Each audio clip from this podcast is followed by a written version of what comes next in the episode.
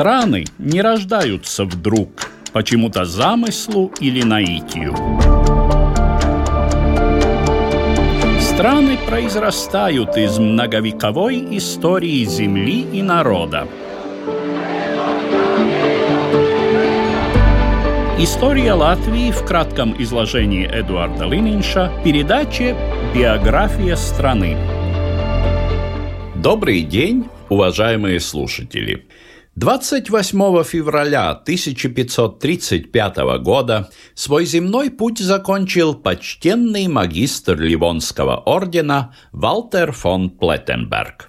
Ему было суждено стать самым известным из руководителей ордена во всей его истории – а эпохи его правления – яркой кульминацией перед финалом существования Ливонии. На протяжении 46 лет он руководил делами Ливонии, устраняя внутренние разногласия и внешнюю угрозу, которая особенно остро проявилась на рубеже столетий. Великий князь Московский Иван III 1478 году присоединил к своим владениям Новгород. Уже с начала 60-х годов 15-го столетия московские наместники правили делами в Пскове. В 1480 году московское войско захватило часть епископства Дербцкого и орденских земель в современной Латгале, однако в следующем году было вынуждено отступить. Понимая серьезность угрозы с Востока, магистр Плеттенберг заключил союз с Александром Ягеллончиком, великим князем литовским и королем польским. Когда в 1501 году поступили сведения о концентрации московских войск у восточной границы, магистр решил нанести удар первым и вторгся в пределы Пскова. Обещанная помощь литовцев так и не прибыла, Однако Ливонское войско, состоявшее из местных рыцарей, наемников ландскнехтов и мобилизованных крестьян, приняло бой с превосходящим по численности противником и одержало победу. Но уже через несколько месяцев в пределы Ливонии вторглись большие силы московцев, которые практически беспрепятственно разорили земли северо-востока современной Латвии и юго-востока Эстонии. На следующий год магистр Плеттенберг снова повел свое войско к Пскову опять не дождался литовской подмоги и принял бой с армией Ивана III у озера Смолина. Если верить летописцу и современнику событий Вальтасару Руссову, численное преимущество московцев было таким, что они рассчитывали окружить ливонцев и, цитируя летописца, как стадо погнать их в сторону Москвы. Вместо этого конница ливонцев несколько раз прошлась сквозь ряды противника, рассеяла их и обратила в бегство. По мнению многих историков, эта победа обеспечила неприкосновенность восточных границ Ливонии на протяжении последующих шести десятилетий.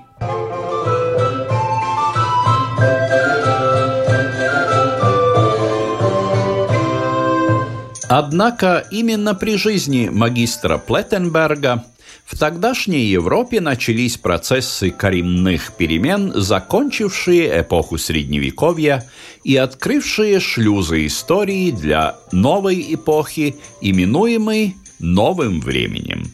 Около 1450 года в германском городе Майнц заработал печатный станок, изобретенный Йоханнесом Гутенбергом.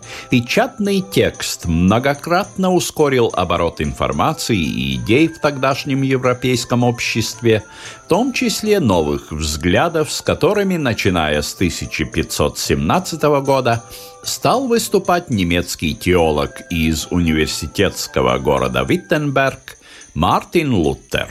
Церкви не подобает обретать мирскую власть, управлять землями, накапливать богатство и вести войны. Это была одна из основополагающих идей новой протестантской веры.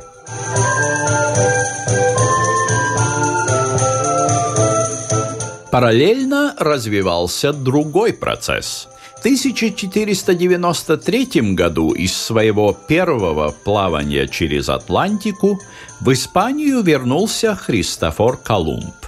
Европа открыла для себя доселе неизвестную часть света, которую впоследствии стала именовать Америкой. Уже через несколько десятилетий оттуда хлынули богатства, в том числе золото и серебро. Стремительно возрастало количество денег, а цены и спрос на все виды товаров росли как на дрожжах.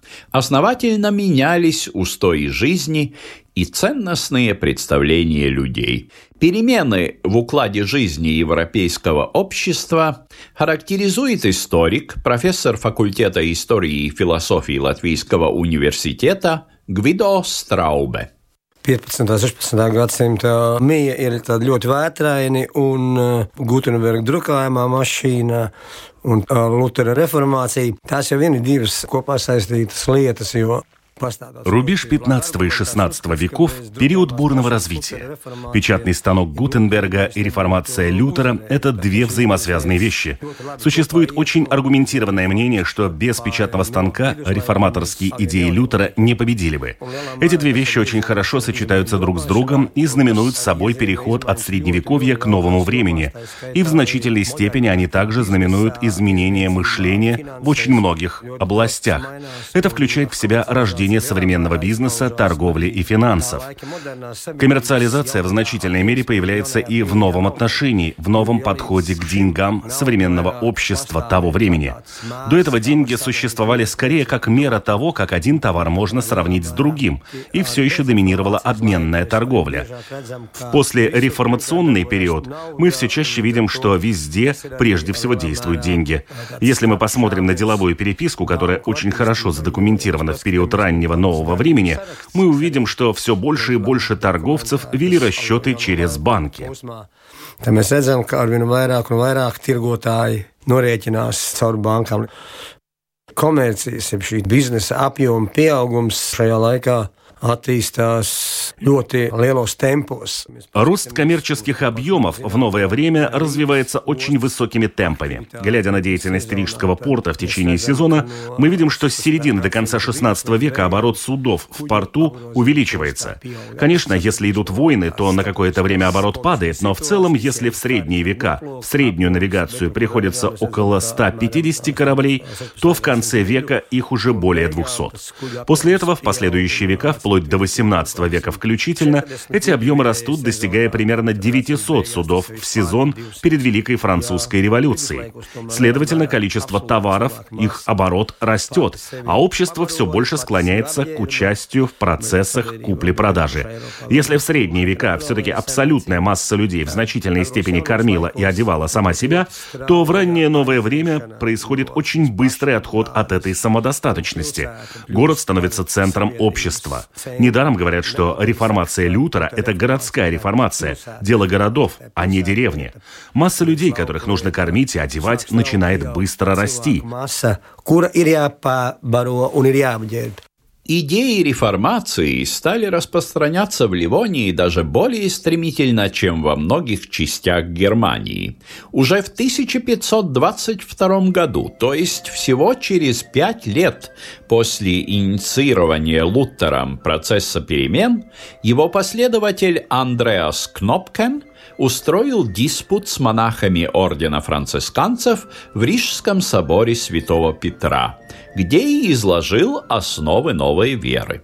23 октября того же года городской совет назначил Кнопкена пастором в собор Петра, при этом игнорируя до тех пор существовавший порядок назначения священников только церковным капитулом. Это назначение принято считать началом реформации в Ливонии.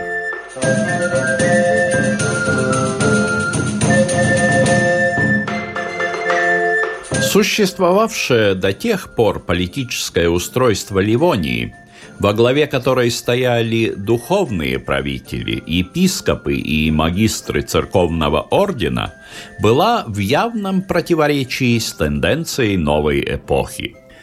Уже в 1525 году произошла секуляризация головной структуры Ливонского ордена, Тевтонского ордена в Пруссии. Последний великий магистр Тевтонов, Алберт из рода Хоенцоллернов – принял протестанство и стал светским герцогом, вассалом короля польского. Подобная комбинация была предложена и магистру Плеттенбергу, но он отказался, возможно потому, что в свои уже преклонные годы имел мало надежды стать основоположником герцогского рода.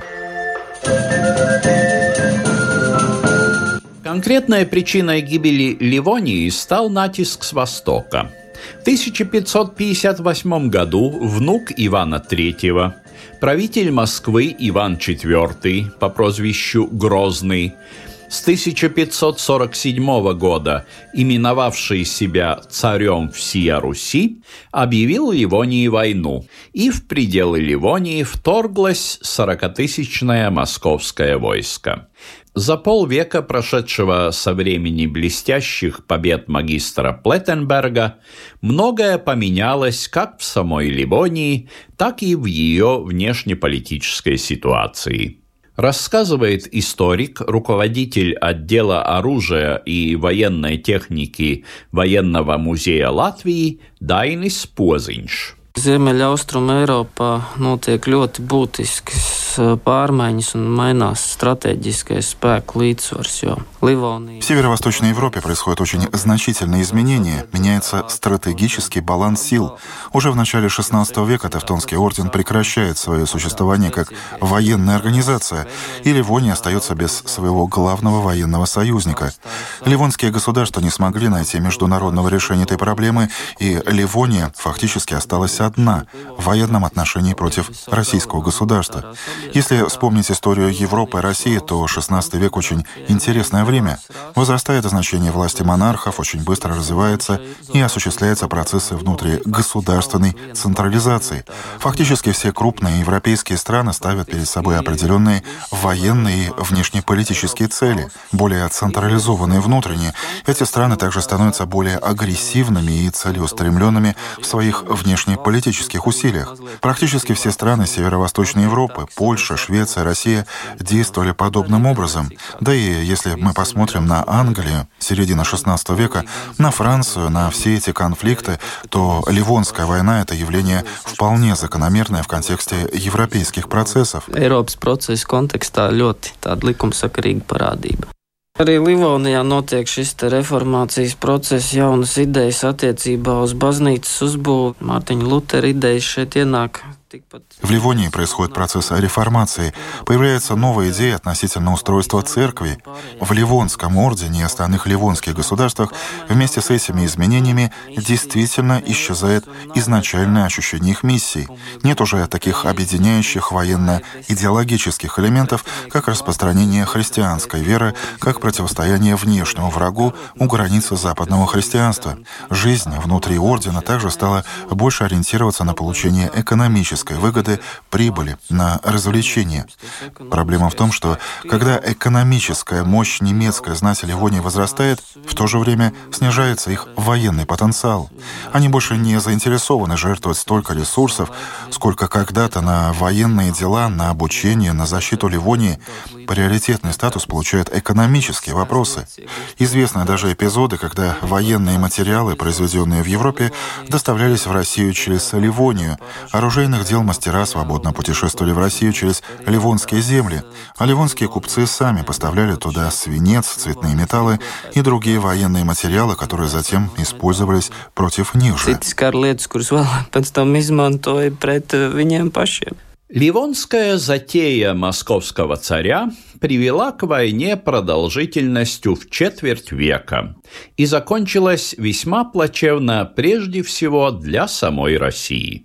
А у земель, населенных предками современных латышей и эстонцев, в результате этих событий появились новые владельцы – Но об этом в нашей следующей программе. Биография страны. История Латвии в кратком изложении Эдуарда Лининша по субботам в 15.05.